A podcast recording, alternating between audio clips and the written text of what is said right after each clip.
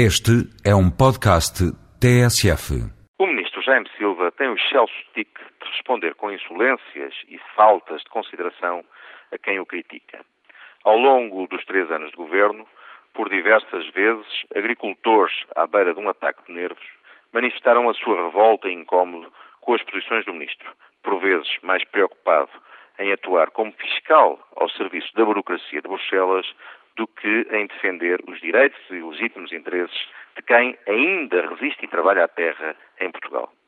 O ministro riposta às críticas com uma estranha agressividade verbal, acusando os agricultores que não o defendem de preguiça, incapacidade e negando-lhes muitas vezes acesso a direitos de que todos os agricultores europeus beneficiam.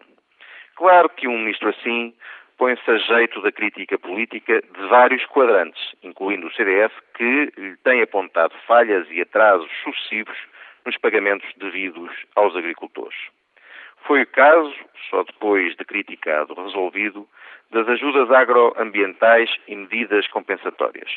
Mas subsistem outros atrasos graves, como sejam os pagamentos pelos abates de pinheiros, a restituição das taxas remuneratórias cobradas indevidamente, o pagamento às organizações pela delegação de competências e a recuperação do atraso no processo de candidaturas a fundos comunitários europeus, essenciais, por exemplo, à dinamização do regadio.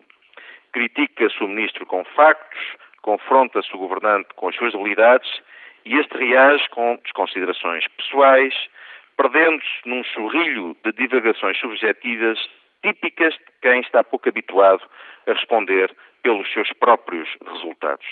A continuar com exemplos como este, ainda vamos ter de solicitar, não sei, talvez a ASAI, um certificado de educação a quem pretenda exercer funções ministeriais, para que se evitem cenas pouco abonatórias como as que produz reiteradamente o ministro Jaime Silva no governo da nação.